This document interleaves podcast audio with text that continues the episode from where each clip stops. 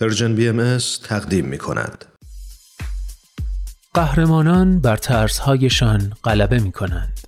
قهرمانان به فراتر از خود می نگرند. قهرمانان دنیا را نجات می دهند.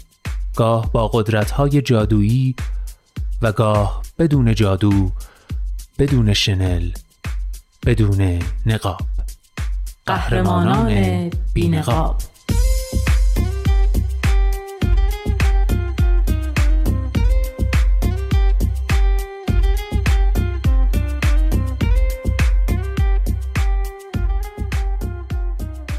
قصه های واقعی از قهرمان های واقعی. برگرفته از Humans of New York. کاری از غزل سرمد و نوید توکلی.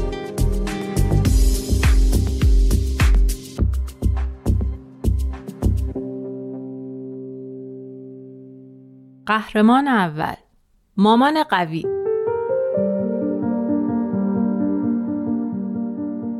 بابا می‌تونست خیلی مهربون باشه. حداقل یکی دو هفته در ماه.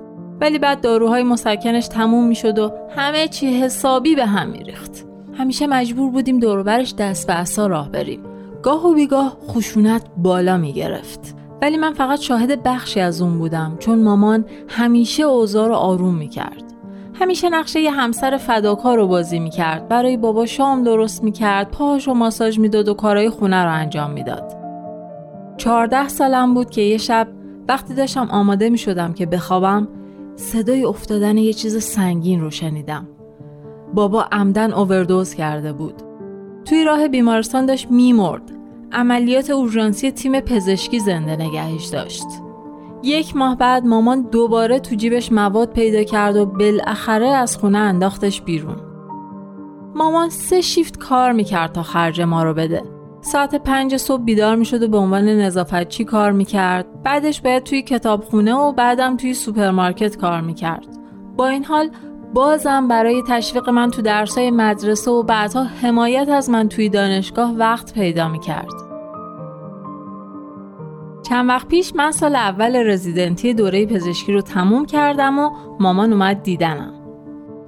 ما یه کابین توی جای دنج کرایه کردیم و هر شب ساعتها توی استخر آب گرم با هم وقت میگذروندیم. نمی‌دونم چی شد که اون لحظه رو انتخاب کرد تا در مورد زندگیش برام حرف بزنه. اعتراف کرد از اینکه این همه سال با پدرم مونده بود پشیمونه ولی اون موقع فکر می‌کرده چاره دیگه ای نداره. اون توی محیط مذهبی با این باور بزرگ شده بود که زن باید پای شوهرش بمونه. مامان گفت که بابا خیلی بیشتر از چیزی که من متوجه شده بودم کنترلگر بوده. تعریف کرد که بابا بهش اجازه نمی‌داده تحصیل کنه یا سر کار بره یا حتی برای ما چیزی بخره. هیچ وقت اجازه نمی‌داده مامان به چشم ما کسی باشه که باهاش خوش میگذره یا مادر باهوشی به نظر برسه. و اگه مامان می‌خواسته جلوش وایسه ممکن بوده کار به خشونت فیزیکی بکشه. ولی ما هیچ وقت این چیزا رو نمی‌دیدیم. چون مامان خودش رو در مقابل همه اینا سپر می‌کرد و نمیذاشت ما چیزی بفهمیم. تمام اون سالها می‌دیدیم که همه چیز رو به بابا واگذار می‌کرد. همه قبضا، همه تصمیما. حتی هیچ وقت اتوبان رانندگی نمی‌کرد. همیشه بابا همه کاره بود. هیچ وقت به نظر نمیومد که کنترل اوضاع دست مامانه. ولی من بچه تر و نادونتر از اون بودم که بفهمم قضیه از چه قراره و چه اتفاقی داره میافته. که مامان ما رو از چی محافظت می‌کنه و در نهایت ما رو از چی نجات داد. من هرگز نفهمیده بودم که تمام این مدت اونی که قوی بود مادرم بود.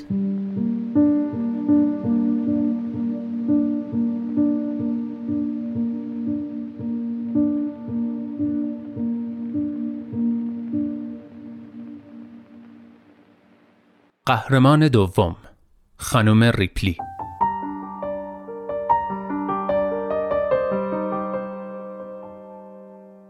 سرپرستی موقت من و برادرم وقتی کوچیک بودیم به خانواده های مختلف داده شد. برادرم خوش شانس بود چون سرپرستیش به خانواده ریپلی رسید. من طی سه سال به چهار تا خانواده مختلف سپرده شدم و هر کدوم بدتر از اون یکی بودن. من هر چند ماه یه بار می‌رفتم دیدن برادرم. خانم ریپلی برای نهار ما رو می‌برد رستوران. توی یکی از این قرارهای نهار متوجه زخمهای سر تا سر بدنم شد و فورا ترتیبی داد که من هم با خانواده اونا زندگی کنم.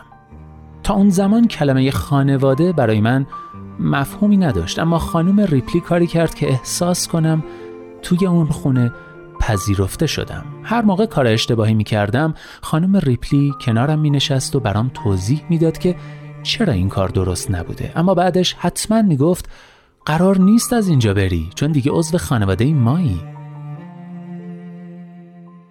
مدت کوتاهی بعد از اینکه وارد اون خانواده شدم مشخص شد که آقای ریپلی سرطان داره و همون سال فوت کرد. دنیای خانم ریپلی زیر و رو شد. اونها از زمان دبیرستان به هم علاقه داشتن و با هم بودن و حالا خانم ریپلی با دو تا فرزند خونده تنها شده بود اگه ما رو به پرورشگاه برمیگردوند هیچ کس سرزنشش نمی‌کرد اما در عوض خانم ریپلی ما رو برد دادگاه و فرزند خوندگی ما رو دائمی کرد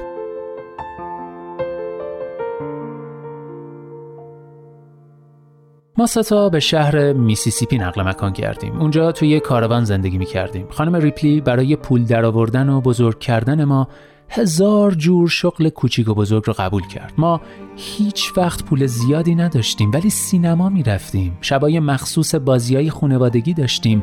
اون ما رو با بازی های تیمی و دسته های پیشاهنگی سرگرم می کرد. الان که فکرشو می کنم حتما خیلی نگران و مسترب بوده ولی اون موقع ها ما اصلا چنین چیزی رو حس نمی کردیم فقط یادمه که کلی حس خوب به هم می‌داد همیشه می‌گفت تو باهوشی تو خوشگلی و تو با وجود همه اون مشکلات دووم آوردی چون خیلی قوی هستی.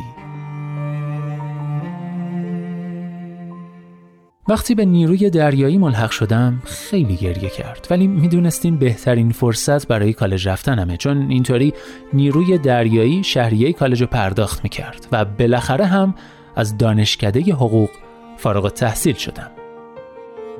پارسال دخترم به دنیا آمد. این قضیه منو دچار یک کشمکش احساسی کرد. چون متوجه شدم که هر تصمیم کوچیک من چقدر حساسه و چقدر می‌تونه روی آینده دخترم تأثیر بذاره. و بعد به این فکر کردم که زندگی من می‌تونست چقدر متفاوت باشه. چون سالهای اولیه زندگی من درست خلاف چیزی بود که یه بچه باید تجربه کنه. با توجه به اون سالها من الان باید یه موجود شکست خورده و افسرده باشم ولی نیستم چون سی سال پیش مادرم تصمیم گرفت منو نگه داره و به طرز معجزه آسایی علا رقم همه غم و دل شکستگیش اونقدر عشق تو وجود من ریخت که بتونم التیام پیدا کنم.